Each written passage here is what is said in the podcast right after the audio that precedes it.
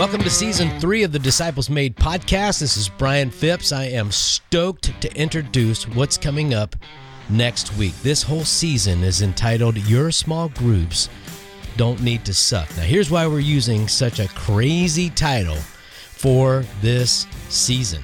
Recent studies have indicated that half of all church leaders believe that small groups are not making disciples. Well, at Disciples Made, we believe small groups are working the way that you've designed them, and they can be leveraged to develop a movement of disciple makers. You don't need to blow up your small group system to make disciples.